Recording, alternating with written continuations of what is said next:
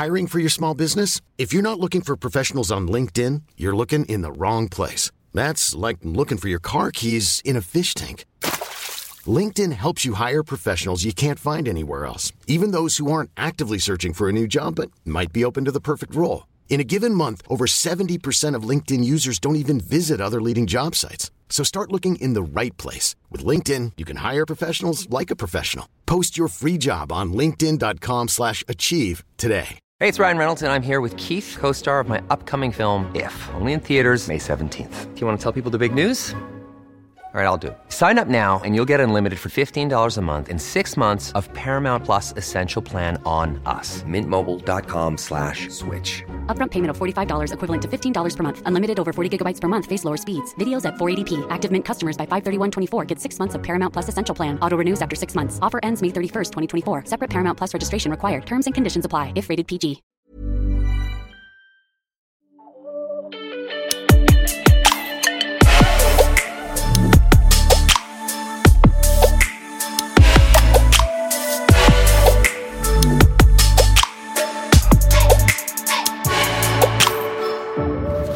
Poddisen.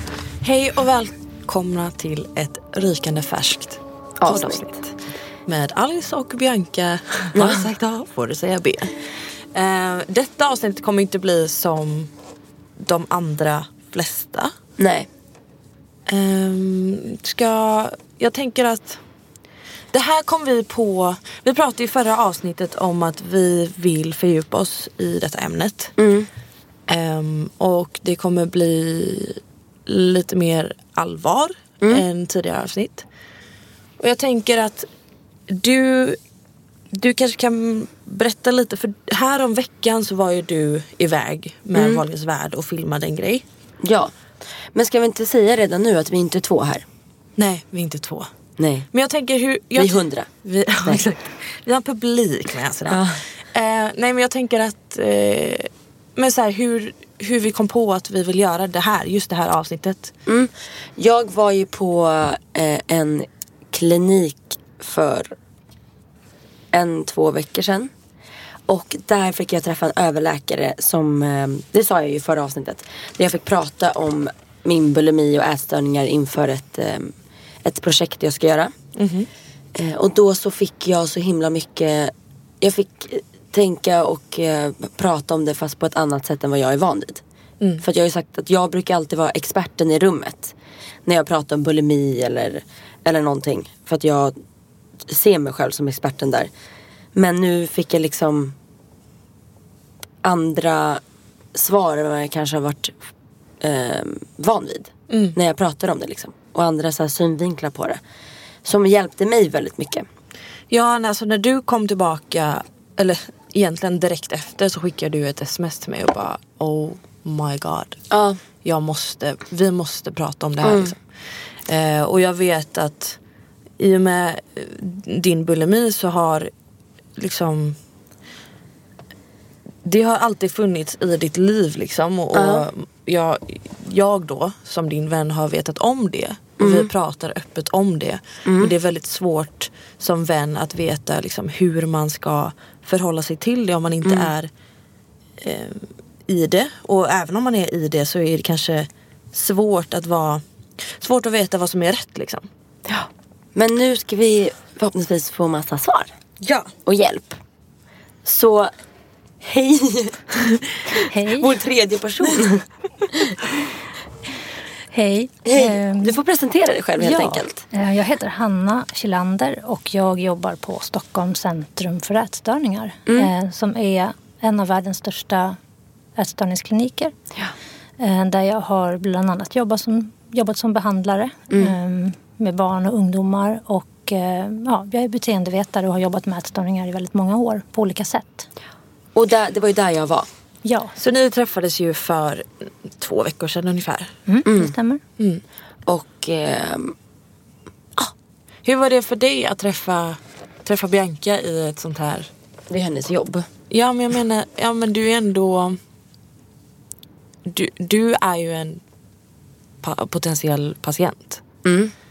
Ehm, Men om man är patient hos er. Mm. Är, det, är man en patient även om man kommer dit och pratar bara? Ibland?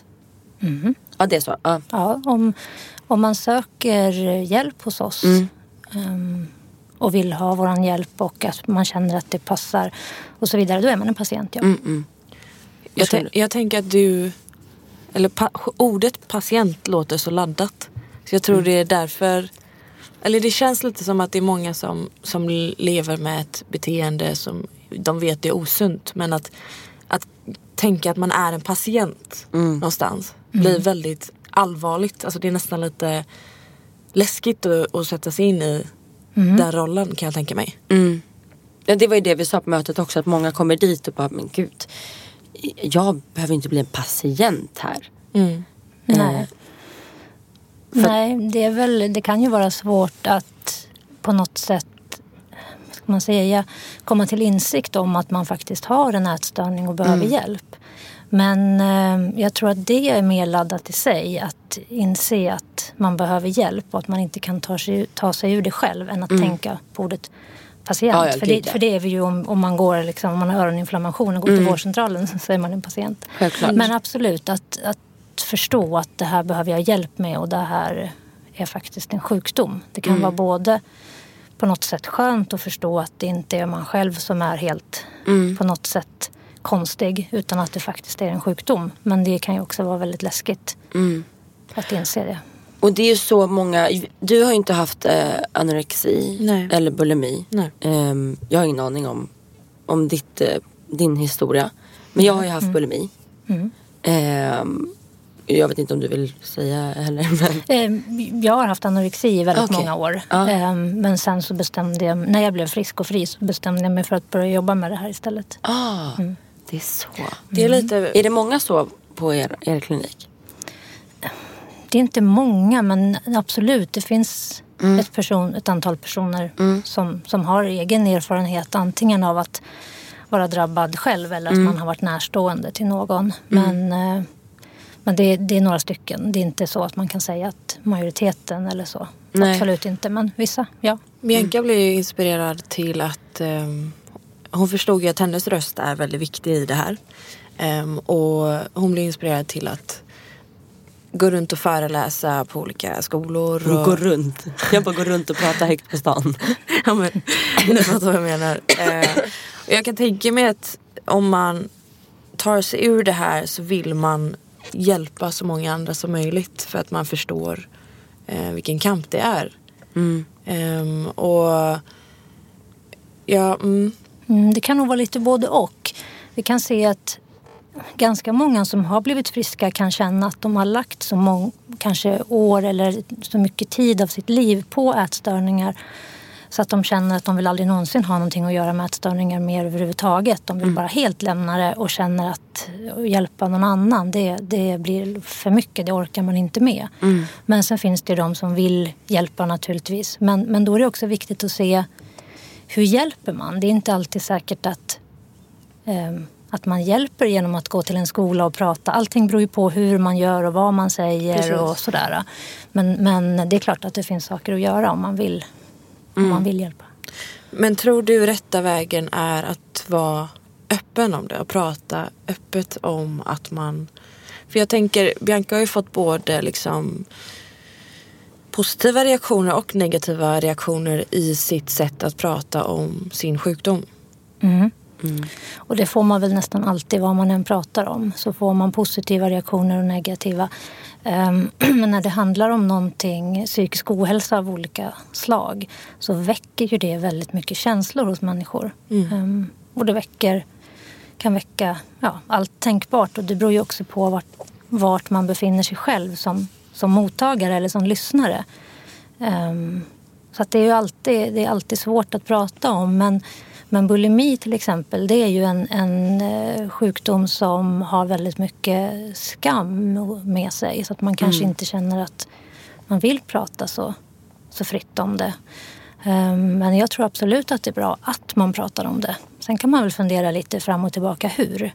Men att man pratar om det, ja, det tror jag är bra. Och vi har ju sagt innan att anorexi pratas det mer om. Mm, mycket Och- mer. Ja, och inte lika mycket om bulimi då. då. Ehm, varför tror du att det är så? Jag För tror, att det är skammen? jag tror att det beror på flera saker. Ehm, på många, många personer som har eller har haft anorexi så kan det ju vara det här att det kan synas tydligare. En person som har bulimi är ju ofta inom spannet av en normalvikt. Ehm, så dels kanske det inte syns lika mycket men sen är det på något sätt att det kan finnas någon form av lite, lite att man nästan kanske kan se upp till någon som har klarat av att stå emot sin hunger. Även om det är sjukligt. Medan när, man kommer till, när det kommer till bulimi som kan innefatta då hetsätningsattacker, det kan innefatta kompensationer av olika slag. Det kan handla om kräkningar eller laxeringar. Det, det, är inte, det finns inget avundsvärt i det utan man tycker oftast att det är ganska man kan tycka att det är lite äckligt och obehagligt att prata om. Så det är ju inget som... Ja, det är inget man känner att kan, man kanske vill komma och prata om att man har kräkts eller Nej. att man har hetsätit. Att man inte har klarat av på något sätt att stå emot den här attacken ehm, som man känner eller den här starka lusten av att äta väldigt mycket. Men hur pass vanligt är bulimi? Ja, bulimi är ju betydligt vanligare än anorexi. Det är så och ändå pratar vi mycket mindre om bulimi. Ja. Gud vad intressant. Eh, Det är mycket vanligare. Sen så kan vi också säga att jag är ganska säker på att det finns ett stort mörkertal just för att man inte pratar så mycket om det. Och man kanske inte söker vård i samma utsträckning. Och det kan också vara så att som, som kompisar eller föräldrar och andra närstående så, så kanske det inte syns lika tydligt. Ehm, eh, så därför är det svårt att säga exakt hur, eh, hur vanligt det är. Men eh, tidigare har man pratat om att av alla som man vet har en ätstörning så är det ungefär eh, 24 procent av dem som har en bulimi och 6 procent som har en anorexi. Och övriga eh, procent handlar om hetsätningsstörning eller någonting som kallas för UNS som står för ätstörning utan närmare specifikation. Okej. Men, men bulimi kan man säga är, är dubbelt eller tre gånger så vanligt som anorexi. Sjukt.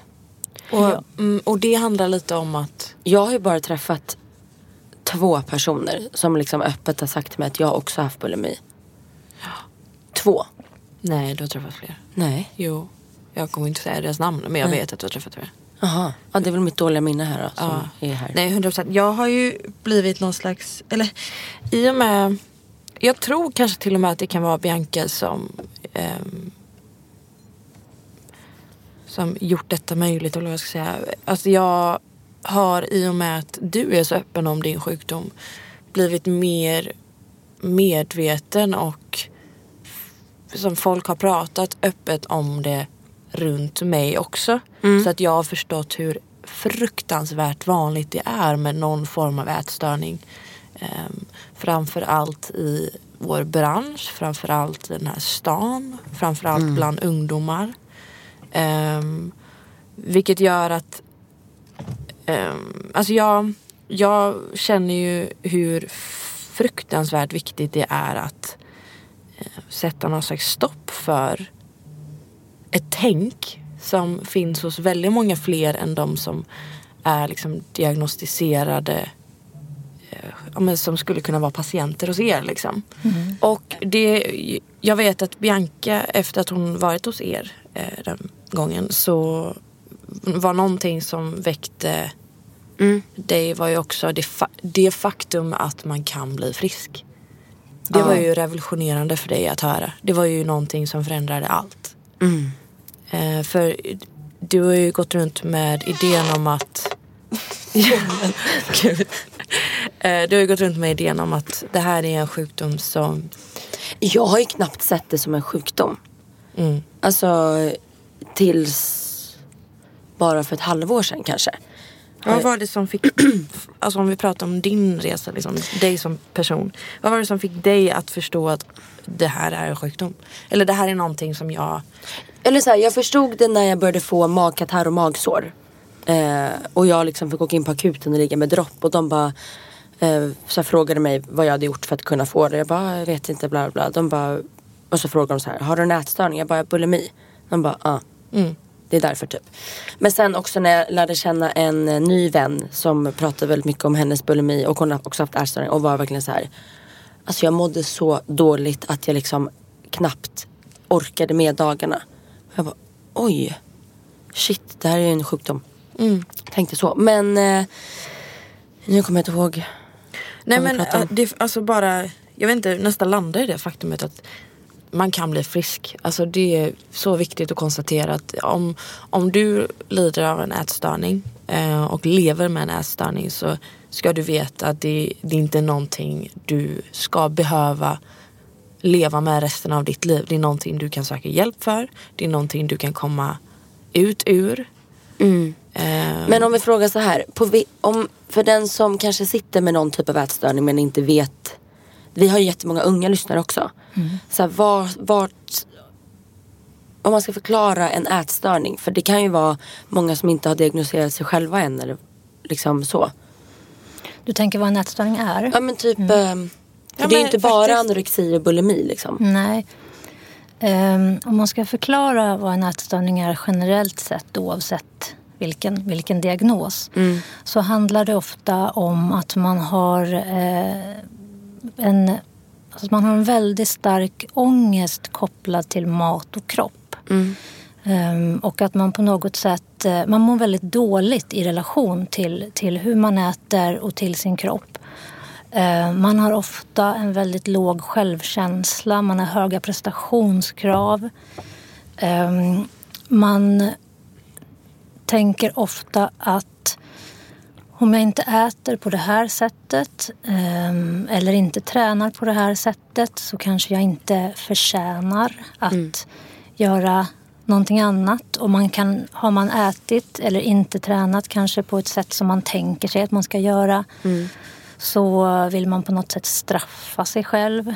Eh, mycket, mycket ångest, kontroll eller en upplevd kontroll eller en upplevd att man faktiskt också tappar kontrollen. Eh, man har svårt att se, se sina behov, vad, vad, vad, eh, vad ens kropp behöver helt enkelt. Men framförallt en, en, stark, eh, en stark ångest som är kopplad till mat och kropp. Innan det här, prat, eh, innan det här pratet, innan det här avsnittet så pratade vi lite om ehm, så här, hur framförallt jag och Bianca ska prata om det här. Vad vi liksom ska tänka på att inte säga och, och så. Ehm, för det är också väldigt viktigt. Så pratar vi om i tidigare avsnitt och avsnittet innan det också. Eh, ansvaret som offentlig person och hur man port- porträtterar men så träning och, och mat och hälsa och allt sånt. Det här kan man ju relatera också till en tjejkompisgrupp liksom. Ja precis, men jag tänker tjejkompisgrupper har ju oftast kanske inte lika stor Nej. liksom når inte ut till den massan människor. Eh, men jag tänker att det här är väldigt viktigt att få fram att det du pratar om att straffa sig själv. För det är nog någonting som extremt många, inklusive jag, tänker att jag har jag ätit det här, då måste jag göra det här. Eller har jag inte ätit det här, då får jag göra det här. Ehm, och det är ju ett sätt som många... Jag vet att många uttrycker sig så. Att eh, har man sprungit en mil liksom, så får man äta på ett visst sätt. Eller inte. Alltså, du förstår vad jag menar? Mm, Att- absolut. och, och, och sen att det är så, alltså, i, i sig själv om man vet att man har en, en eh, sund relation till det. Så ska man veta att det är väldigt triggande att prata liksom vad man jag vet inte att alls egentligen Men vi kan fråga så här, vad, vad tycker du, förlåt om jag avbröt. Nej men kör. Vad tycker du om när folk pratar om eh, träning och sen vad man får äta eller lägger upp så här exakt hur många kalorier man har förbränt när man har tränat. Eh, och väldigt så här ingående på träning och mat dagligen. Dels så blir jag lite orolig över den här personen. Hur mår den personen som känner ett behov av att göra det här? Eh, både att på något sätt hålla sig så strikt men också känner ett behov av att visa upp det här för andra personer.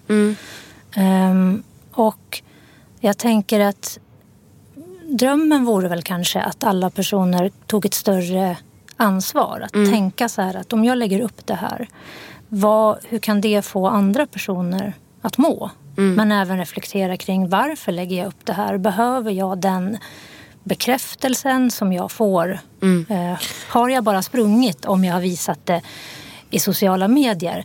Men sen kan jag också tänka att det ju, kan ju vara svårt att få människor att ta det ansvaret. Mm. Så där får man kanske också lite tänka till sig själv att om jag följer någonting i sociala medier som jag faktiskt märker att det här är inte så bra för mig. Att man avföljer det. Eh, och försöker ta det ansvaret för sig själv. Men det kan ju vara jättesvårt om man är ung. Ehm, Och det är ens för, största förebild liksom. Ja, absolut. Det kan vara väldigt svårt. Men att det också kan bli... Eh, jag tycker om att springa ibland. Ehm, och vid, vid ett tillfälle fick jag höra av en person att Va? Springer du? Det har jag aldrig sett på Instagram. Eh, och jag har känt att det är någonting... Jag sp- springer ibland för att det är skönt för att rensa hjärnan. Det är skönt, man sitter vid, vid ett skrivbord och blir stel i axlarna när man jobbar och så vidare. Och att det, det är liksom skönt att komma ut efter en hel dag inne. Men jag har inget behov av att varken lägga upp en bild på mina skor jag springer i eller på min vattenflaska eller på mig själv eller skriva hur långt jag har sprungit. Och kanske att man börjar reflektera själv över varför gör jag det här? Och gör jag det här för att alla andra gör det? Och varför gör vi då så? Och se just att vi påverkar andra. Jag tänker snarare att det i och med att det är ett väldigt komplext jobb och man ska dokumentera mer eller mindre allt man gör. Liksom. Det är ganska märkligt jobb på det sättet. Ehm, och, men jag tänker mer att det finns mer rätt och fel sätt att lägga fram det på. Till exempel, om jag får använda dig som exempel då, Bianca. Ehm, när du gjorde en What I Eat in a Day. Och jag skulle precis säga det. Och du är ju, som vi redan pratat om, sjuk i det här. Du har ju, ehm, du kan trycka i dig massa mat och du kan äta väldigt, väldigt strikt. Just den här dagen eh, som du dokumenterar vad du åt så var det väldigt kalorisnålt. Ehm, och det vet ju du i efterhand var ett sämre beslut. Liksom. Men det är ett vanligt fenomen och jag vet många, många, många fler som gör så här. De får, alla deras unga läsare vill ha, vad äter du? Och så dokumenterar de det från frukost till middag. Mm, Oftast hur nyttiga liksom, måltider de kan få till. Ehm, Men den dagen ljög jag kan jag säga. När jag inte filmade det jag tryckte i mig och sen spydde. Mm, exakt, Eh, så det är ju inte hela sanningen heller. Men, Nej. men som, som läsare och följare och se, se någons hela dag från morgon till kväll och att ja, men den personen äter ju jättelite och då ska jag också äta jättelite. Alltså att det blir lite mer maniskt att få reda på. Jag vet inte, jag gillar inte det. Jag får lite obehags... När, när folk, mina läsare vill få ha, ha ett sånt inlägg eller ha en sån video där får jag följa med dig och se vad du äter en hel dag. Då känner jag att det är mer, oavsett om jag äter extremt mycket eller extremt lite så är, kan det vara triggande på väldigt många sätt. Um... Men om vi ska prata så här om bulimi. För där, den dagen så tänkte jag, för det här pratade vi om också att um, jag har ju tänkt att uh, om jag äter nyttigt i några dagar så vilar jag hjärnan liksom från att behöva tänka och spy. och då, sa, då sa ju ni så här, ja fast det var ju din sjukdomshjärna som vilade. Ja. Eh, för, för den dagen när jag la upp What I Eat in a Day på en Youtube-video så var det typ, alltså jag kommer inte ihåg, en banan till frukost. Sen var det liksom keso och eh, tonfisk hela dagen. Typ. Kanske någon morot och koriander och typ en halv broccoli. ja, det är ju mättande. Men inte konstigt att man känner ett behov av att hetsäta sen då. Nej, För att det är ju alldeles, alldeles för lite. Så att kroppen eh, och hjärnan kommer ju att skrika efter andra livsmedel sen. exakt. Och, för, eh, det jag tänkte på när vi pratade eh, på vårt lilla möte då. Och då åt jag ju väldigt så här Karoli, Kar, Karolinsbro. Karolinsnålt. Då åt jag väldigt kalorisnålt och det var väldigt små portioner. Gärna liksom inget salt, inget olja, alltså så här, oh, Tråkigt egentligen. Och då tänkte jag att men det här är ju nyttigt. Det här är ju så här vad en bra portion ska vara. Och det är också en sida av min bulimi som så har förstört mig vad, vad en, en normal bra måltid ska vara. Eh, och då sa ju ni det att liksom så här, det här är din sjukdomssidan av din hjärna som talar. Ja, och det är ju en sak som ingår i behandlingen i en ätstör- ätstörningsbehandling. Att man får lära sig igen vad är en normalportion? Ehm, hur mycket behöver kroppen? Ehm, och vad behöver kroppen? Och det är intressant också när man pratar om, som du gjorde nu, eller så att vad som är nyttigt. För att egentligen så finns det ju ingenting som är nyttigt eller onyttigt. För att om man tänker så här, om vi säger sallad, då tänker de flesta nyttigt. Mm, 100 procent. Ja, men om du skulle äta sallad varenda dag så skulle du få massa olika, alltså ba, enbart sallad varje dag i, i, i en längre period. Så skulle din kropp få en massa olika brister och problem vilket skulle göra att det skulle vara onyttigt för din kropp. Vatten tänker man är nyttigt men om du häller i dig fem liter vatten på en dag så kommer det att vara farligt och därmed då onyttigt. Eh, Så allting handlar ju om hur, hur ofta, vilken mängd eh, och att utesluta, som du sa, att utesluta salt och olja. Det är ju skadligt. Ja. Så tillvida inte man har en läkare som har sagt att du bör undvika det här på grund av att man har en, olika typer av sjukdomar som ofta händer högre upp i ens ålder. Men, men eh, Men det var ju för att jag hade sett då en influencer så här. Nu ska jag ha en nyttig månad. Och då utesluter jag olja och salt. Och fett. Jag Dumt. bara, salt? Oj, okej. Och så hällde jag över vitlök. du frågade ju mig här om veckan. ehm, för då hade jag ätit, vad var det? Falukorv och makaroner. Till middag kvällen innan. utmärkt. Eh, så så ehm, tog jag och Bianca en promenad och så frågade du bara, vadå så du bara, du bara åt det så? Och jag bara, ja. Hon bara, alltså du tänkte inte mer på det sen? Nej. Och det är verkligen, det är verkligen på den nivån av vad en normal portion är. Vad normal mat är igen. Alltså jag längtar till den dagen jag bara kan äta så och inte tänka. För bara igår när vi plåtade en hel dag. Och så skulle vi åka till Ikea för att vi skulle plåta utanför med en korv. Eh, en korv då. Och eh, då så sa du så här, du bara oh shit jag är så hungrig och så sugen. jag ska beställa fyra korvar. Och redan då på vägen dit började jag så här. "Oh, shit jag bara mm, nu ska jag bestämma mig om jag ska välja att äta en korv och om jag ska bara välja att inte bry mig och inte tänka.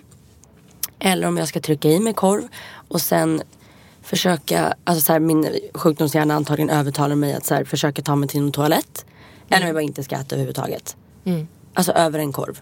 Mm. Och den, jag hade ångest hela vägen dit. Mm. Och så.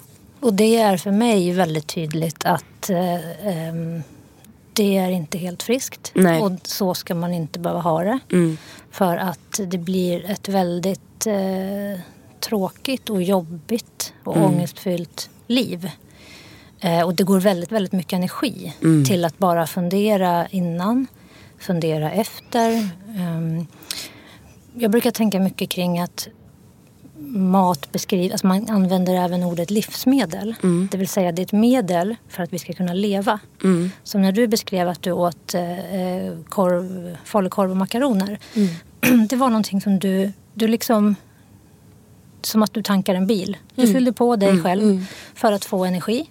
Och sen så tänkte du inget mer på det utan sen gick du vidare och gjorde det som du hade lust med den dagen. Ehm, ja, och så är det inget mer med det. För det, det är ett- liksom ett, ett medel för att vi ska kunna leva. Men börjar vi laborera med, med, med maten eh, och innehållet i maten så kommer vi också börja tänka mycket, mycket mer på mat.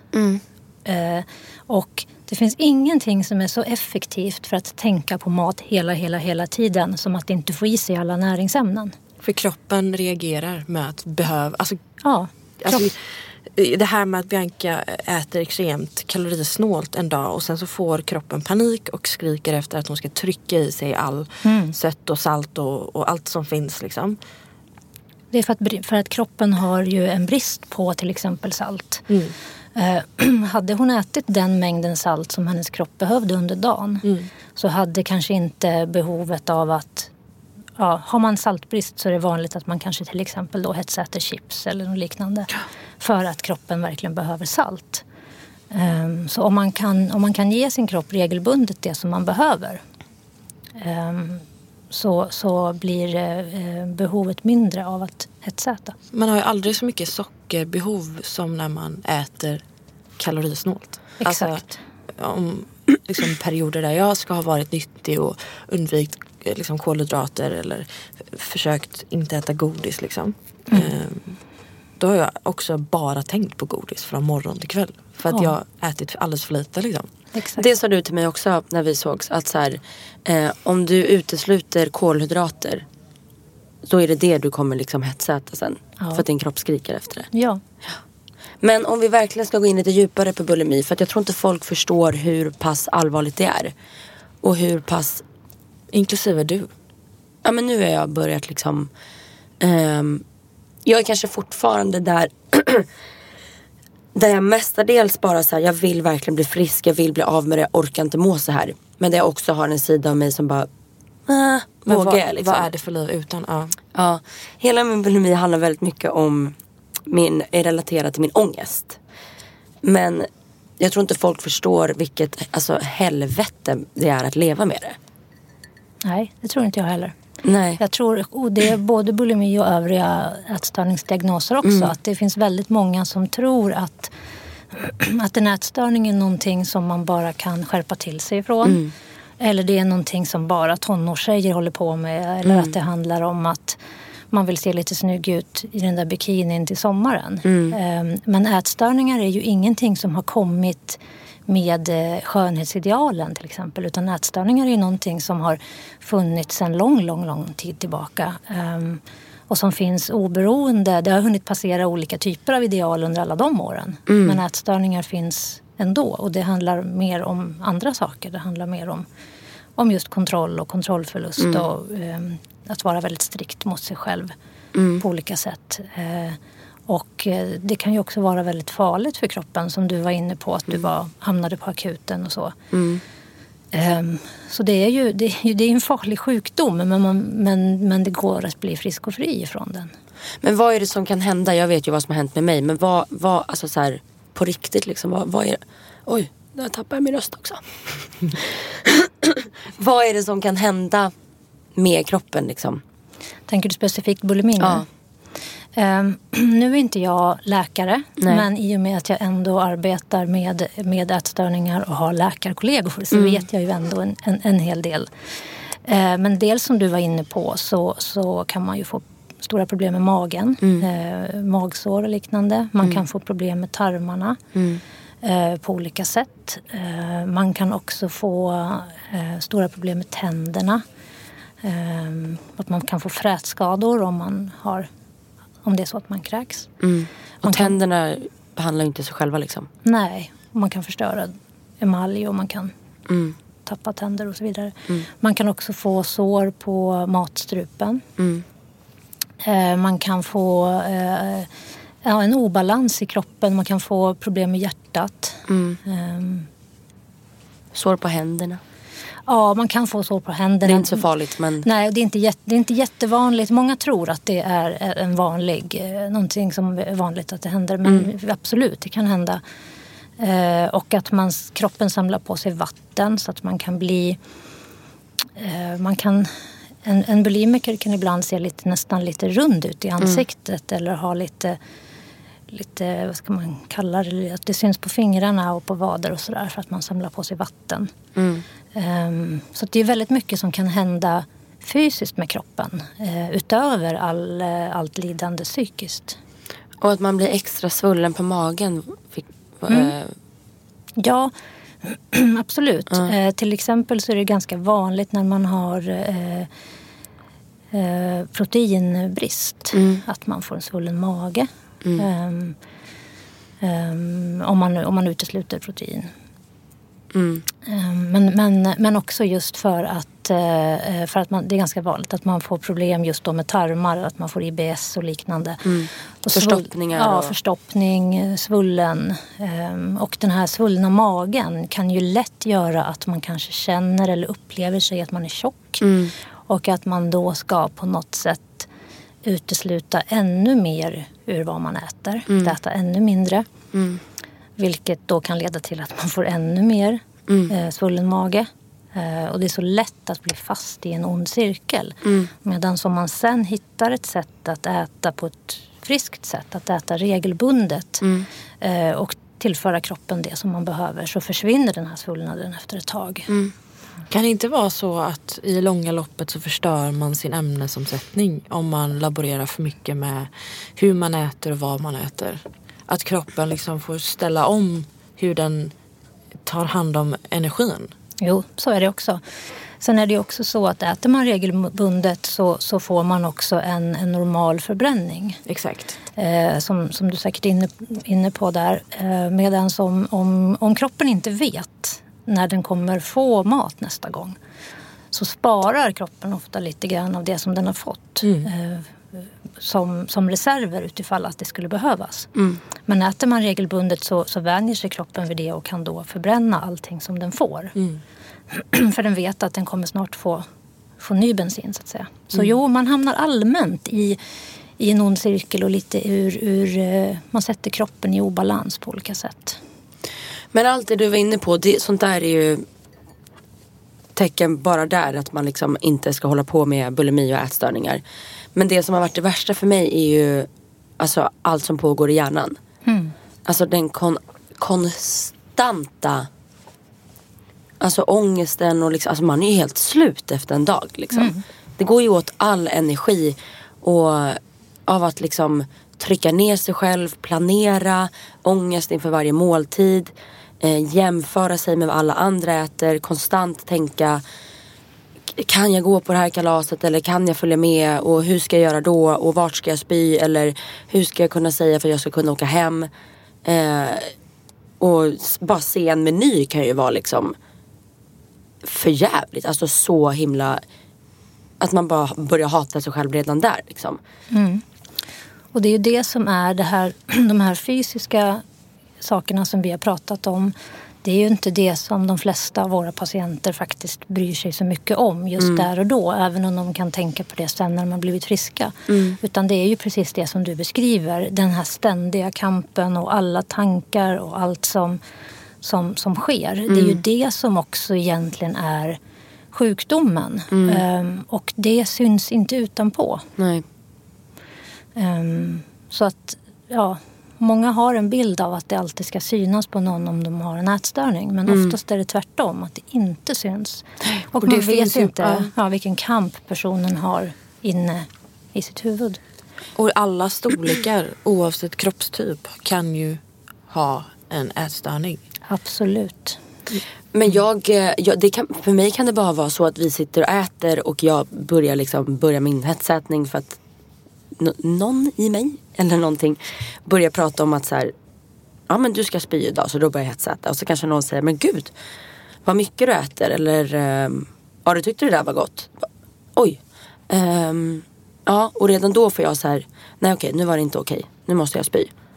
Mm, att du förknippar att, nå- att om man säger till dig att det där verkar du tycka var gott Ja. så är det någonting dåligt. Exakt. Då har du syndat liksom. Mm, istället för att tänka att ja, det här var väldigt gott. Mm. Vilken bra mat jag har fått.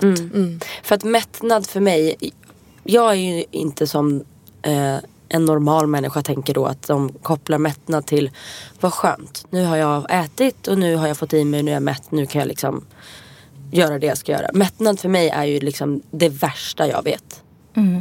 Och det är ju också någonting som är vanligt när, när man har en ätstörning. Att man inte riktigt kan tolka in den känslan på, på ett friskt sätt. Att är man frisk så kanske man känner, så länge man inte blir så där övermätt som man kan bli. Det kan ju kännas lite obehagligt.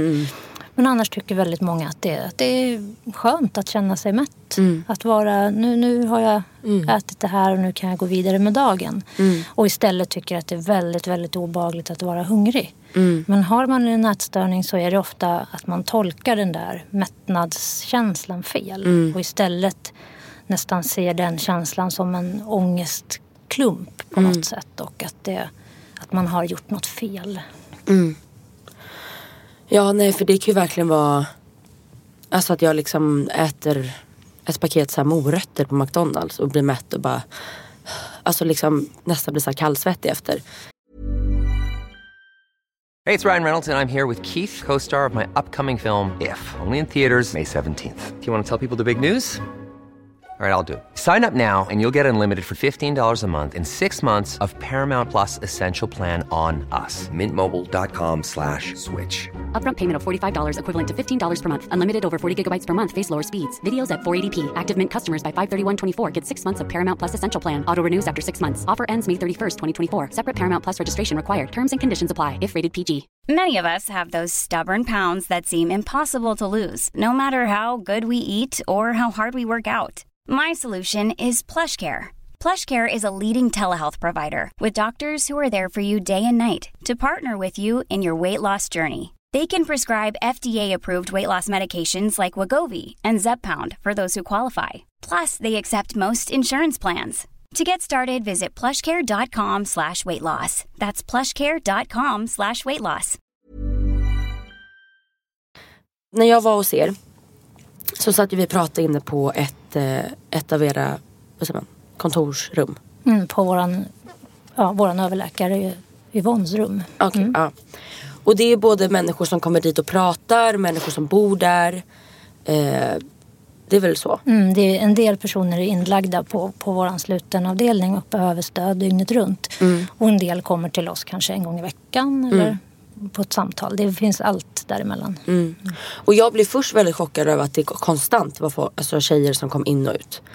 Att redan då blev jag så här, åh jävlar, ja det är verkligen Alltså det här är ju verkligen ett problem. Det är inte bara liksom någon som skriver att ah, ja, du har hjälpt mig och, eller jag har också. Utan det, att se det, man kan ju se så här en anorektisk människa på stan. Liksom. Men när man verkligen ser det komma in och ut, det var väldigt påtagligt.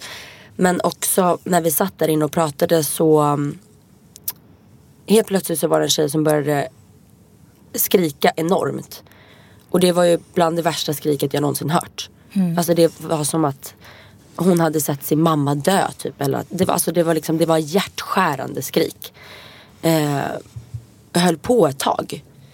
Och då frågade jag er så här, oj vad är det som händer? Varpå ni säger då att ja, men, eh, klockan är så här och så här och det är dags för mellanmål liksom. Ja, Då kan det bli så här. ja. Och att ni också sa det att, att det är väldigt eh, ofta är så varje dag. Och också att så här, det här är en person som skriker utåt. Hon, hon skriker utåt. Vissa människor skriker likadant fast inombords. Precis så är det. När man, ska man säga, när man tvingas eller försöker själv att utmana sin ångest, sin sjukdom, så är det väldigt vanligt då att man, mår, man får den här starka ångesten och mår väldigt dåligt. Man får ett stort ångestpåslag.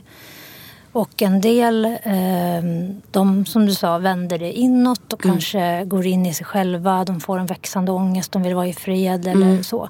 Sen finns det också de som istället vänder sin ångest utåt. Ehm, och eh, på alla tänkbara sätt. Men bland annat som, som den tjejen vi hörde då som, som skrek väldigt mycket. Ehm, hon hade en väldigt stark ångest. Ehm, och klockan var mellanmål hos oss.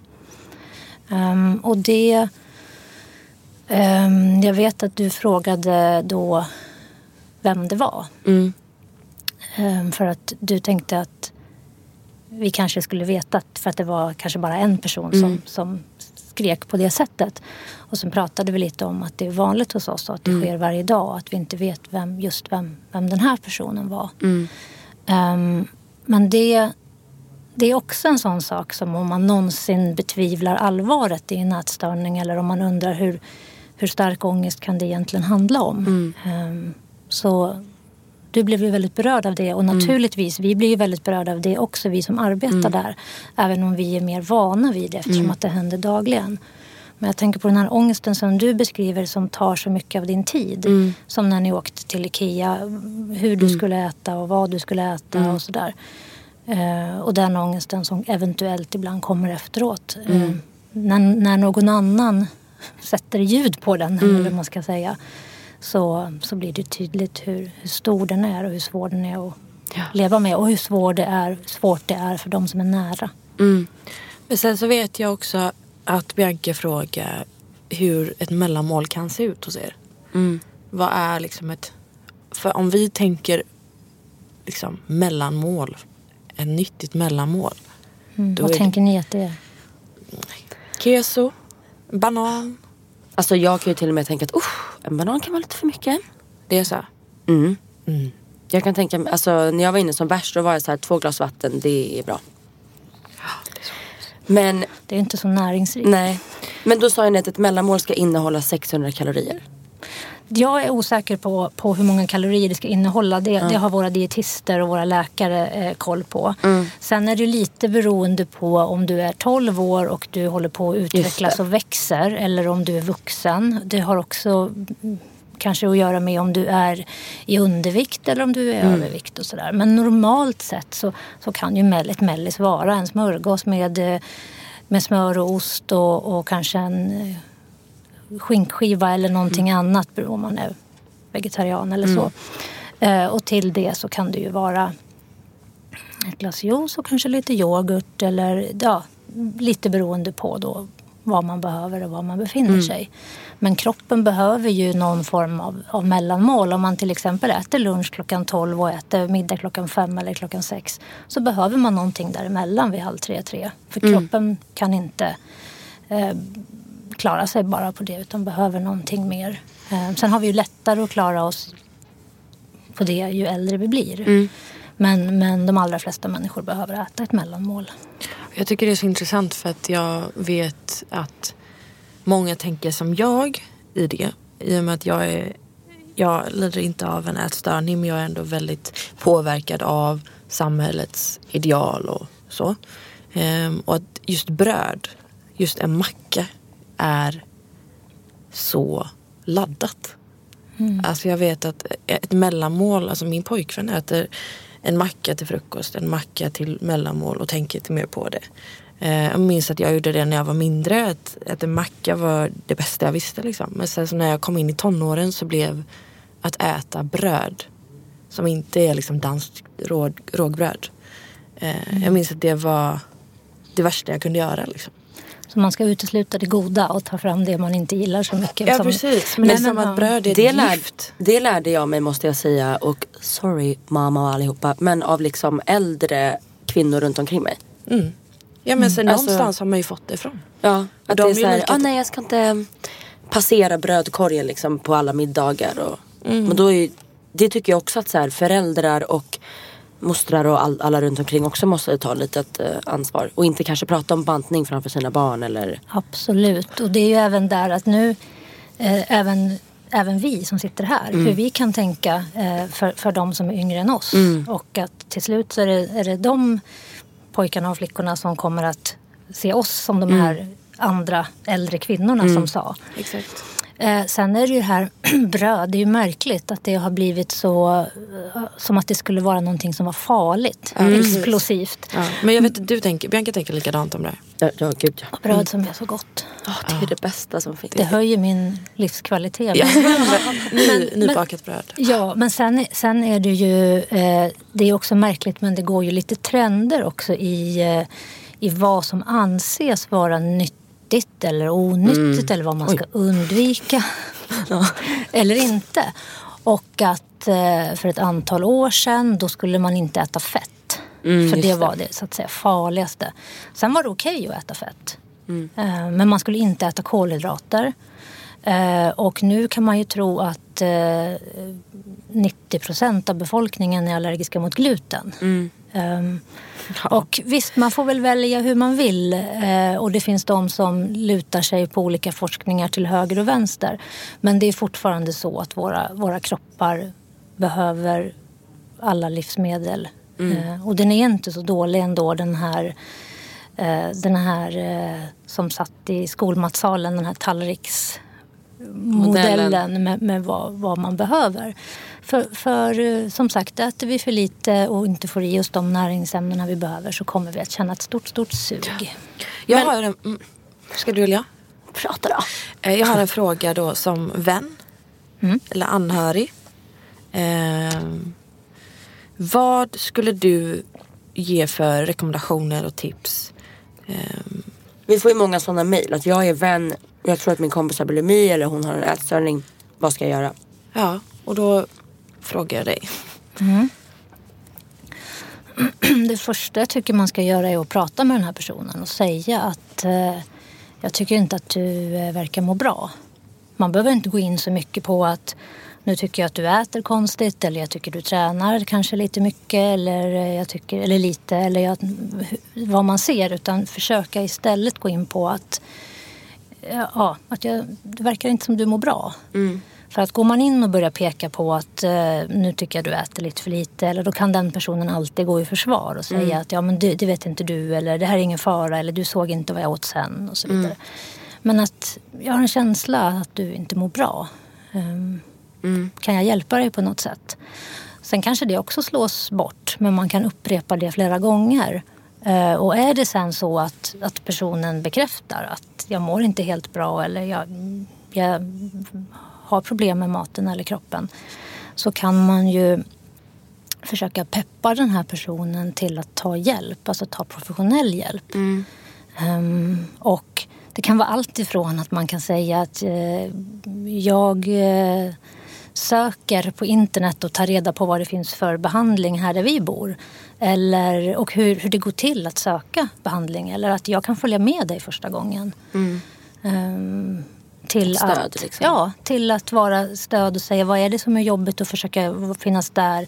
Är det så att det kanske är jobbigt när man äter på ett visst ställe så kanske man kan försöka säga att men vi kan gå och sätta oss lite på ett lugnare ställe du och jag. Eller det, finns, det är så olika var, var personen befinner sig men att försöka vara där och säga att man ser. Ehm, Att jag ser att du inte mår bra. Men jag tycker, det, jag, jag tycker att det är oerhört svårt. För att när man har kommit till det stadiet där man har konstaterat att du mår inte bra, du är sjuk.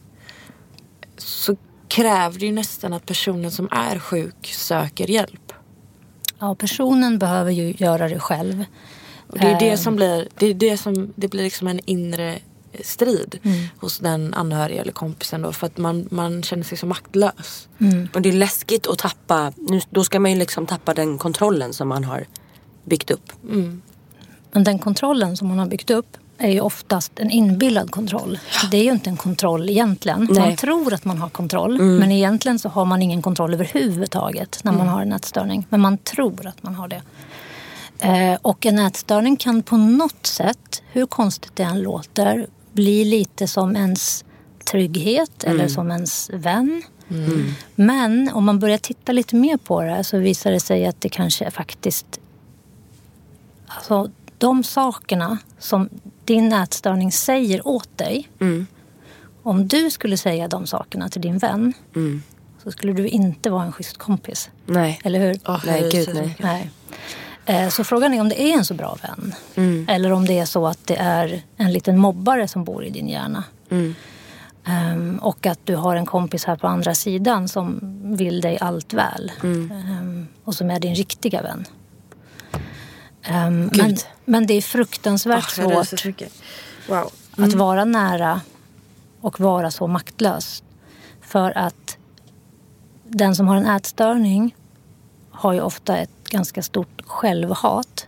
Medan ens vän älskar en och vill en allt gott. Gud nu börjar jag gråta. Wow. Så att det är så svårt. Det är så svårt att vara nära och se sin vän eller sitt barn eller någon annan utsätta sig för det här. Ehm, för om du kunde trolla så skulle ju Bianca må fantastiskt bra. Och du står och ser henne agera mot sig själv på ett sätt som du önskar att ingen skulle göra mot henne. Och ändå så står du där maktlös. Men du finns kvar, eller hur? Gud vad fint sagt. Det är ju så. Det är ju precis så. Men det viktigaste är ju att söka professionell hjälp.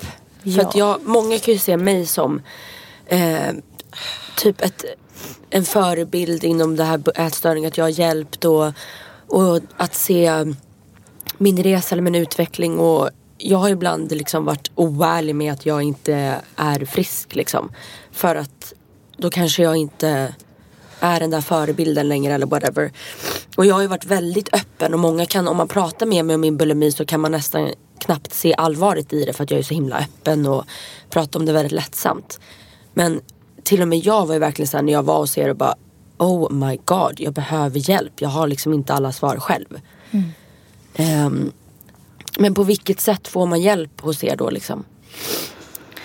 Um, Det finns ju ett flertal olika sätt att få hjälp för sin ätstörning runt om i landet. Så det beror på vart man bor och så vidare. Ehm, Men, eh, och här i Stockholm så finns det tre stycken olika ätstörningskliniker ehm, som man kan vända sig till. Oftast så kan man fylla i någonting som kallas för en egenanmälan ehm, som ligger på de olika klinikernas hemsida. Där man fyller i lite uppgifter om sig själv och skickar in. Så blir man kallad till någonting som kallas för ett bedömningssamtal. Där man får berätta hur man mår och hur en situation är. Eh, och eh, det kan också vara att det går en remiss till exempel från ens husläkare eller så vidare. Eh, sen är det inte alla heller som behöver komma till en specialiserad ätstörningsklinik. En del kan ju få hjälp via någonting som kallas för första linjen psykiatri eller BUP och liknande. Eh, eh, men men eh, som sagt, man kan eh, ofta skicka in en så kallad egenanmälan. Men om vi ska prata lite mer vad man kan göra själv när man sitter där med de här onda jävla tankarna liksom. Men det här, jag tänker framförallt det du sa, det här självhatet. För det är ju det som blir så påtagligt när man är vän. Liksom, att, att försöka förmi- Man vill ju bara få ut man vill ju att den personen som lider av sjukdomen ska förstå vad man, vad man själv ser i den. Ehm, Jag vet ju inte om du, om du har tänkt på men ibland när vi går ut och äter, om vi är många och vi äter liksom normalt jag kanske äter mycket. Att när vi är så här i, i slutet av måltiden eller middagen eller whatever så kanske jag signar ut.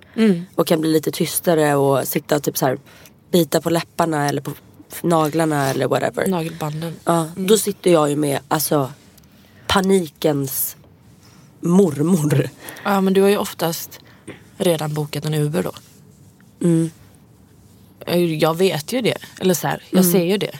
Men eh, det är så svårt, som jag har sagt nu innan, att det är så jäkla svårt att veta vad man ska säga, vad man ska göra. För man, man känner sig maktlös och man vägrar säga fel. Liksom. Det, som, det är viktigt det som du säger nu för att det är någonting som jag hör från väldigt många som är nära någon med en ätstörning. Att man är så himla rädd för att säga fel. Ehm, och ja, man, jag vet inte. Det, man kanske kan säga fel saker men det, är- alltså, som i det här, i det här fallet där, där, där Bianca beskriver att hon sitter med panikens mormor så, så är det ju redan kört så att säga. Så att det du kan säga, det, du kan nog inte göra det så mycket värre just där och då. Utan det som, om, om man ser att en person zoomar ut eller signar ut eller hur man vill beskriva det så, så kan det vara bra att börja den personen kanske inte kommer att prata så mycket. Men börja prata med henne eller honom. Bara, det kan vara precis vad som helst. Berätta någonting. Eh, när jag var liten så såg mitt rum ut så här. Jag hade ett skrivbord under fönstret och så hade jag det, annat. Bara försöka liksom. Eller fråga, säg snabbt, jag vill veta dina tre bästa låtar just nu. Att försöka bryta på något sätt.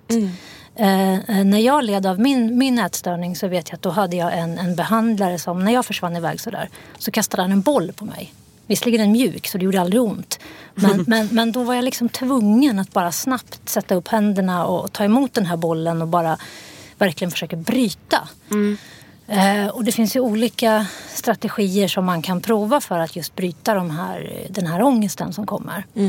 Men, men sen kan det också vara så att en ångestkurva som vi pratar om, den, den går ju uppåt och ångesten blir värre. Och väldigt många tror att om inte jag bryter det här nu så kommer den här ångesten bara bli värre och värre och värre och till slut så blir jag galen eller någonting. Men det händer inte. Utan ångestkurvan, när den har nått sin topp så går den ner. Ehm, Så väldigt många agerar och försöker bryta eh, ångesten när den är på väg upp i den här kurvan. Till exempel då genom, är man, är man eh, bulimisk så kanske man då använder ett, att man kräks eller någonting. Och då går ångesten ner. Och då tror man att vilken tur att jag gjorde det här. Ja, för att det stoppade. För det stoppade. Men det kan också vara att finnas kvar med sin vän och, och tills ångesten har nått toppen. För sen går den ner. Och ju fler gånger man gör det så kommer ångesten att bli bättre. Om man till exempel, nu hittar jag på att man skulle få ångest av att äta en chokladboll. Och det innebär inte att man ska få det. Nej, men man kan få förstår. det. Och så får du den här stora ångesten. Men femte gången du äter en chokladboll så kommer du märka att det var ju inte farligt. Det hände ingenting farligt. Jag blev inte galen. Och antagligen inte eh, att man ökade i vikt i den mängden som man hade trott av den här chokladbollen. Så där också att våga liksom finnas kvar. Som den här tjejen vi hörde som mådde väldigt dåligt hos oss när du var och hälsade på. Att även personalen där får jobba med att finnas vid den här personens sida tills ångesten har klingat av. För den gör det till slut. Men det är otäckt. Jätteotäckt att ta sig igenom det. Men ju fler gånger man gör det desto snabbare går kur- ångestkurvan ner. Ja. Ja. Där fick jag en till sån här. Ja. Men om, vi, om det är någon som sitter och lyssnar här nu och inte har pratat med någon, inte har öppnat upp sig eller tagit hjälp av någon form. Um, alltså här, om, om du har något svar på liksom vad man kan göra och tänka om det är någon som har bestämt sig att så här, idag ska jag hetsäta och spy. Och så av olika anledningar så blir det inte så. Och så sitter man och hatar sig själv hela jävla dagen. Eller hela kvällen och kan inte somna av ångest. Alltså vad är liksom så här enkla jag vet inte, tankesätt eller liksom steg eller för det är så svårt för många ibland om man bara säger så här, sök hjälp. Det kan vara så långt ifrån. Ja. Nej men eh, Alltså tänka, du sa ju det, tänka, försöka tänka på något annat. jag försöker bryta, försöker bryta de där negativa tankarna om sig själv. Och där har jag ju träffat många personer som, har, som är liksom friska nu och kan berätta om hur de gjorde. Och det kan vara allt ifrån, beroende på vad man har för, för, för intressen, det kan vara allt ifrån att man sätter sig och spelar piano, och man kan det. Eller att man ringer sin kompis. Eh, eller att man eh, tittar på en... Eh, kollar på någonting med Astrid Lindgren. Kollar på någon film man gillade som barn. Kollar på Saltkråkan. Eller... Eh, Åh, saltkråkan. eller någonting... ehm, ja, gå inte in kanske i sociala medier och följ saker som du vet att det här mår jag sällan bra av. Eh, Men, men man måste ju också på något sätt, det är svårt, man behöver komma till en, kanske sätta sig ner någon dag och fundera på vad gör mig gott och vad gör mig inte gott. Jag har en fråga.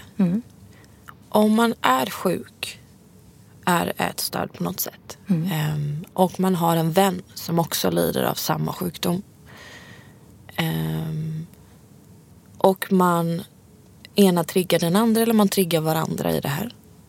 Är det så att man om man känner att min vän triggar mig i min sjukdom och jag vill verkligen bli frisk.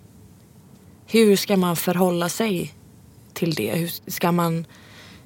För man kan ju bara, som du säger, man måste ju själv ta initiativ och ansvar. Liksom. Eh, och man måste själv försöka bryta sig ur det här. Eh, ska man ta avstånd? Ska man tillsammans gå och söka hjälp? Ska man, hur liksom ska man... Det är en bra fråga och en ganska svår fråga. Eh, absolut, det bästa är ju om man skulle hitta styrka hos varandra och söka hjälp tillsammans. Absolut. Men eh, det kan ju också vara så då att den ena har mer insikt än den andra. Och, eller att man, den ena inte orkar just för tillfället. Ehm, och det är någonting som vi också brukar prata om i behandling. Att man tittar på vilka personer man har runt sig och så. Och så. Eh, om man har personer runt sig som man känner att man blir triggad av så kanske man behöver ta ett litet uppehåll från att ha så tät kontakt med den personen. Ehm, och att man också faktiskt kan förklara att jag behöver eh, fokusera på mig själv ett tag nu för att jag mår så pass dåligt så att jag behöver få må bättre. Och just nu så jag tycker väldigt mycket om dig som person. Men just det här, jag tycker att du har ett beteende som, som inte är bra för dig och jag blir triggad. Man kan ofta förklara varför. Ehm, för den personen kan såklart bli ledsen och besviken men kan ändå förstå det lättare än om man bara bryter med den. Men, men det kan ju också vara så att om man börjar i behandling så kan man också få hjälp att, att hur hanterar jag det här? Hur skyddar jag mig mot det här? Ehm, kan det vara att när jag var relativt nyfrisk så kunde jag höra personer på tunnelbanan som satt och pratade om hur man skulle äta eller hur man inte skulle äta. Och så märkte jag att ångesten började krypa sig på. Och i början satt jag kanske kvar och lyssnade men ju liksom friskare jag blev till slut så tänkte jag att de kommer inte ändra sig. Så jag fick byta plats och gå och sätta mig någon annanstans. Att få ta ansvar för, för, för sig själv i det. Men, men det är ju lätt sagt. Ehm, och hur gör man om man är 12 eller 14 eller 16? Ehm, men, men eh, ja, men att försöka ändå, som vi var lite inne på, att kanske sätta sig ner och kanske skriva en lista. Vad mår jag bra av? Vad mår jag inte bra av? Och för- försöka använda sig av den i jobbiga stunder. Och jag tänker som vän då. ehm, Jag vet framförallt i skolan liksom att det är många unga, både killar och tjejer som pratar väldigt mycket om att min kropp är si, min kropp är så. Ehm, Och förutsatt att man inte är sjuk så ska man ju verkligen försöka att undvika att kommentera sin egen och andras kroppar på ett negativt sätt. Um, och även positivt när det är eh, kanske åt det smalare hållet. Um, jag vet typ så här, jag har fått kommentarer, säg att jag har klankat ner på min kropp. Och, alltså så här öppet. Um, och så har jag fått höra, typ jag har lite nättare midja och mage så. Och då är det någon som sagt, nej men du har ju jättefin mage. Men allt som är lite större, det kommenterades aldrig. Och det, det blev ju ett ytterligare facit för mig att okej men det som är mindre är det som är objektivt sett bättre och finare. Jag förstår. Och det blir viktigt för dig att hålla kvar det säkert också. 100 procent. Ja, alltså det är ju det här med alla kroppars lika värde och vi har olika förutsättningar, vi har olika gener, vi kan hålla på hur mycket vi vill. Vi kommer fortfarande ha samma grundförutsättningar. Ehm, men sen är det ju också idag, jag tycker det har blivit lite konstigt för idag är det ju som att om du skulle säga att att eh, jag tycker att jag har så himla fina armar. Då finns det andra som skulle tycka att, men vem tror hon att hon är? Ja. Att det är som att det är som att det inte är okej. Utan det är mer, det är mer okej. Jag kan träffa uh, tonåringar eh, via jobbet som berättar att de kanske faktiskt tycker om sig själv vissa delar. Men de går ändå in i och spelar det spelet som man ska göra. Att de kanske säger att gud vad jag ser tjock ut i de här byxorna. För att det är på något sätt man nästan ska eller förväntas hålla på så. Gud jag tänkte på en scen i Mean Girls. Har ni sett det? När alla ska ställa sig framför spegeln och säga någonting som de hatar med sin kropp. Va? Och just det, när de är hemma hos henne. Och så är det hon eh, Lindsay Lohan då som kommer fram till spegeln och hon har inte tänkt i de här banorna så hon får hitta på någonting. Ehm, men just det att eh, jag vet du klankar ner väldigt mycket på din kropp öppet och ärligt. jag Ehm, säger ju alltid det som att så här, um, som att det är mitt försvar att jag vet. Typ att ni behöver inte stå och tänka det. Ja du tror Jag att vet. alla andra tänker Ja. det du säger högt. Ja. Ja. Ehm, och det blir ju skevt. Det blir ju väldigt skevt i det. Ehm, för att det blir som att om jag då eh, lämnar det okommenterat, liksom, om jag är tyst, så blir det ju, jag håller ju inte med dig. Men jag, den energin som, du mår ju inte bättre av att jag säger nej, du är jättefin. Du, det går ju bara igenom, från ena örat till andra, det, det påverkar ju inte dig. Nej. Eh, så att, så att det blir väldigt, det är svårt. Jag tycker hela den här, Kan du känna att jag har triggat dig? ehm, Alltså du kan vara helt ärlig. n- snarare tvärtom. Alltså på ett sjukt sätt för att jag... För jag tänkte när du ställde frågan om så här uh, om två, två kompisar som har bulimi och att man kan trigga varandra. Ja, nej men... Nu har eh, inte du bulimi men om du kan känna ibland att så här, in, inte, att jag pratar om det så mycket att du kan ha blivit triggad. inte, du, vi har ju pratat om det här eh, utanför podden och Inte du som person. Snarare har jag blivit, jag vet inte om det här har, om du har liksom hört om något liknande innan men jag kan nästan bli triggad till att låtsas vara mer oberörd än vad jag är. Till exempel när du frågar om jag äter tre korvar på Ikea och jag bara, vad? Då, och, och Fabian köpte en bulle också. Jag bara, jag går och köper en bulle. Bara för att jag vill bevisa någonting hela tiden. Jag, jag, är, jag kan äta det här helt opåverkad och det kan du också göra. Och jag går inte upp i vikt. Jag går inte ner i vikt. Jag bara är mig själv och jag äter det jag tycker är gott. Och jag rör på mig när jag, för att jag mår bra av det. Liksom. Men det är inte hela min sanning. Men jag känner ändå ett behov av att försköna mitt sätt att tänka på det för att jag vill att du ska göra det. Oj. Ehm, och jag vet, ja, sen så det är ju vårt sammanhang, det är ju vår relation. Men sen så kan jag sitta med andra, framförallt tjejkompisar och höra, höra dem prata. Eh, och de kanske inte har en, en eh, sjukdom liksom. Eller de, inte vad de själv har erkänt eller så. Ehm, och bli mer triggade av deras prat. Eller bli triggade över, alltså helt. Ehm, och inte bli triggad av dig för att jag vet att du från början har en så skev syn. Men jag kan bli mer triggad av någon som inte är sjuk men ändå pratar på samma sätt. Det, känns, det känner jag igen väldigt. Eh, Det är ju ofta så att den som står nära någon med en ätstörning vill på något sätt visa att titta hur jag kan ehm, äta och hur jag kan leva. Um, Medans, eh, men då, för då är du medveten om det. Medan de personerna som du beskriver som kanske inte har någon, någon, eh, någon ätstörning, de pratar på ett sätt som påverkar oss alla. Vi, kan ju allt, vi kan ju säga att, att vi inte blir påverkade av reklam, vi blir inte påverkade av vad folk säger. Jo, det är klart att vi blir. Sen blir vi kanske inte sjuka av det. Och För att ja, det krävs mycket mer för att utveckla en ätstörning. Men påverkade blir vi naturligtvis av vad andra säger. Men, men i din relation med Bianca så är du mer medveten. Du tänker det mer aktivt för att du vill på något sätt kanske vara en frisk förebild eller så. Ja. Men nu har vi pratat ganska länge. Men vi gillar att prata länge i den här podden. Men om vi verkligen ska ha så här. För jag, jag kände igen mig i de, eh, de ska jag säga, tipsen som du sa om man har spytt. Vad man kan göra för att liksom få bort tankarna. För jag gör lite, lite likadant.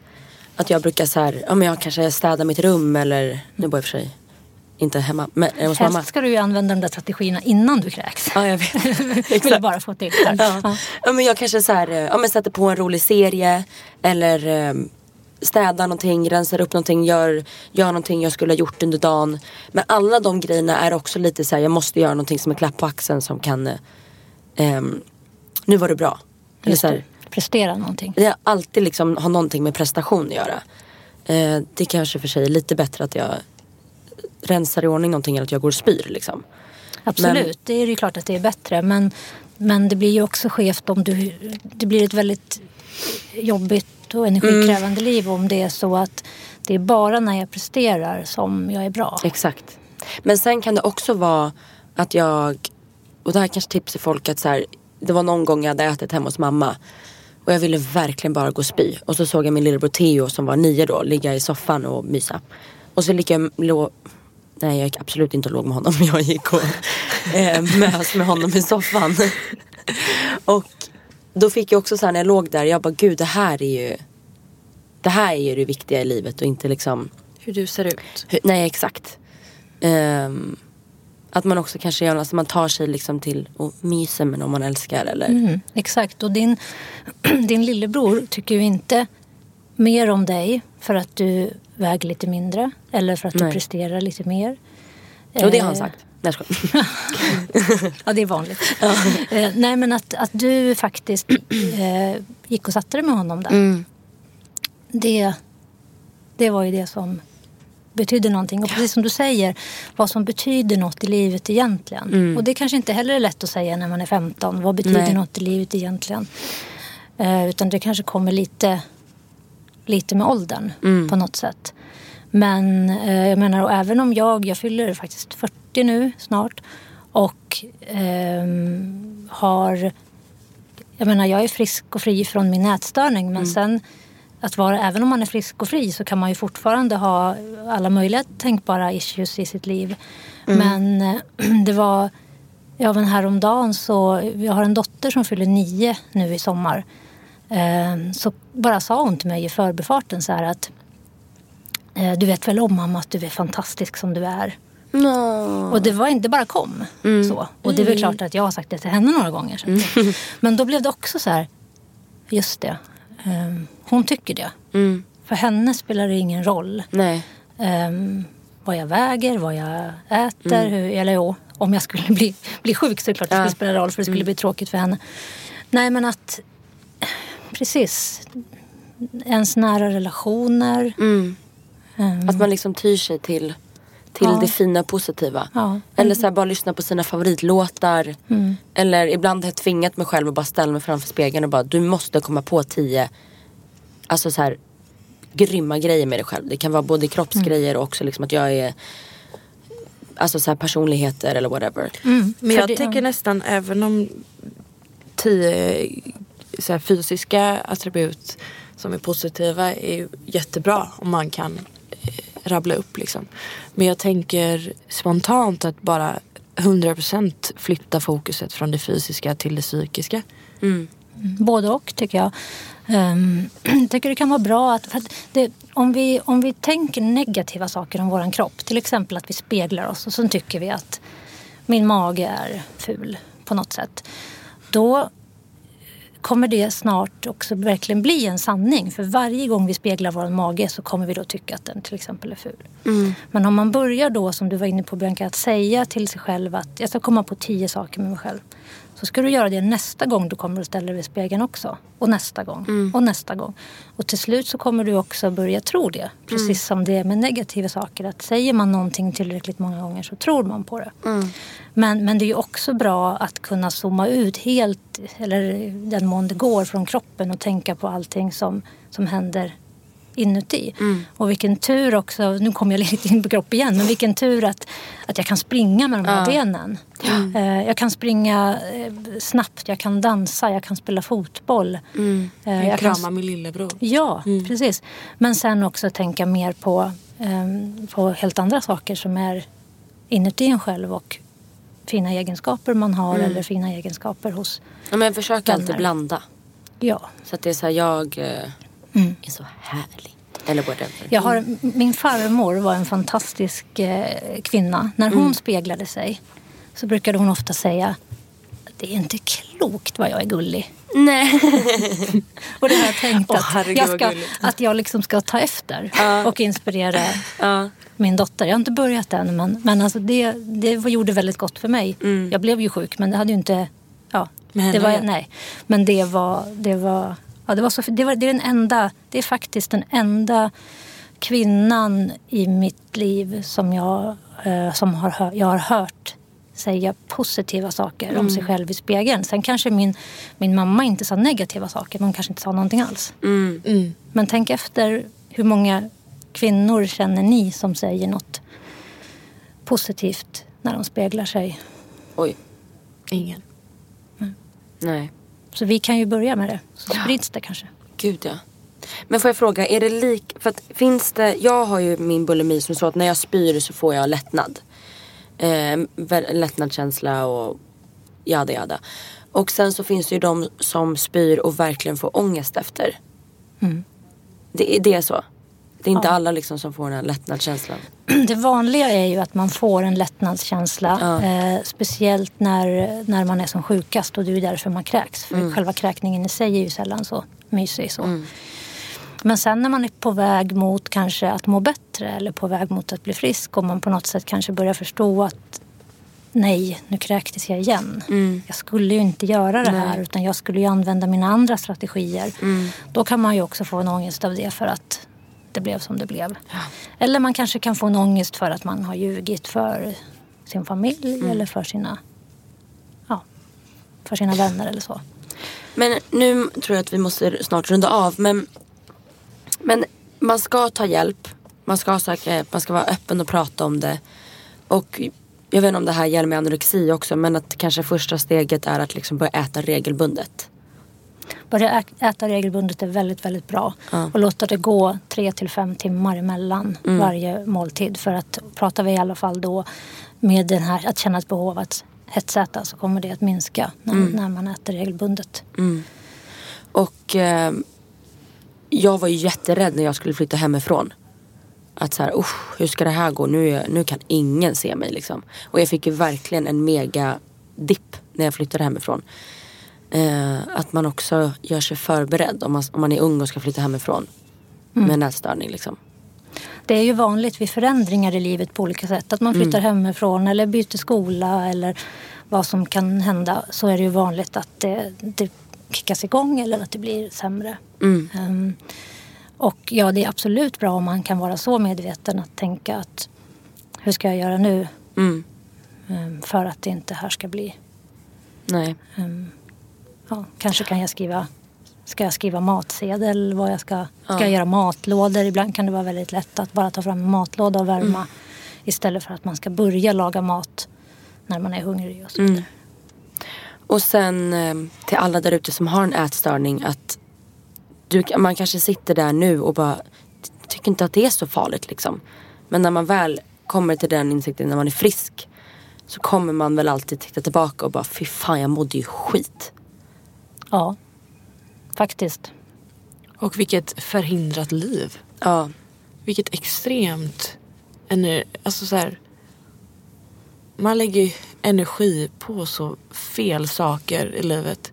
Som man hade kunnat lägga på relationer, på karriär, på liksom allt som faktiskt som kommer att ha en påverkan på dig när du är äldre sen. På ett positivt sätt. Liksom. Absolut, så är det. är det någonting vi har glömt? Vi kan väl säga kanske att man, kanske, man kan alltid kontakta föreningen eh, Frisk och Fri som är eh, en, en förening som, eh, där majoriteten av de som arbetar där har antingen haft en ätstörning själva eller varit närstående till någon. Och de har ett väldigt bra stöd. De har en chatt man kan gå in på. De har alla tänkbara olika. De har telefon och mejlstöd och grupper och allting. Där får man inte behandling men man kan få stöd och man kan få hjälp att bolla saker. De har också en närstående linje som man kan ju kolla på friskfri.se. Och att våga också vara öppen om man får en, en liten, eh, het, vad ska jag kalla det, när man råkar liksom, Återfall. och ett återfall. Att man också vågar liksom säga det. Mm. Och sen att det är skillnad på, på återfall och bakslag. Ja. Att eh, ett återfall kan innebära att man har blivit frisk och så blir man verkligen sjuk igen. Men ett bakslag kan innebära att en dag inte blev Som man tänkt. nej. Och sen man, kan man ta nya krafter. Tack så jättemycket för att du var här och gästade denna veckan. Tack så Ja, mycket för att jag fick verkligen. komma. Ehm, jag som är bulimiker, alltså wow vad skönt det är att prata med eh, en specialist eller beteendevet, Ja, jag, jag är utbildad beteendevetare. beteendevetare eller läkare. Och oavsett hur läskigt det kan vara, hur rädd man är att hamna utanför sin comfort zone eller att det kommer bli en förändring eller liksom de striderna man liksom är på väg att ta då. Att det är, det är värt det i slutändan. Och det är så skönt att prata. Man kan tro att det är skönt att, att prata med sin kompis eller med sin mamma men det är, det är en stor skillnad att prata liksom med någon på riktigt liksom. Ehm, och att den, den bästa presenten du kan ge dig själv i det här är att liksom våga göra det. Våga förstå att jag behöver inte ha det så här. Nej. Ehm, exakt. Ja, Tack så mycket för att ni lyssnar. att ni lyssnar på detta avsnittet. Och eh, om ni har några tankar eller funderingar eller ja, förslag på ämnen till podden så kan ni mejla Alice och Bianca at gmail.com. Ehm, och jag hoppas att varenda kotte där ute verkligen tog till sig av det här avsnittet och bara ja men Och veta att det går att bli frisk. Det är helt sjukt. Jag visste ju knappt det för en, två veckor sedan. Det går att bli frisk. 100% Man kan frisk. liksom, och att då kunna tänka, hur fan tänkte jag, hur kunde jag tänka så då? Ja, det går. Det går, det är helt sjukt.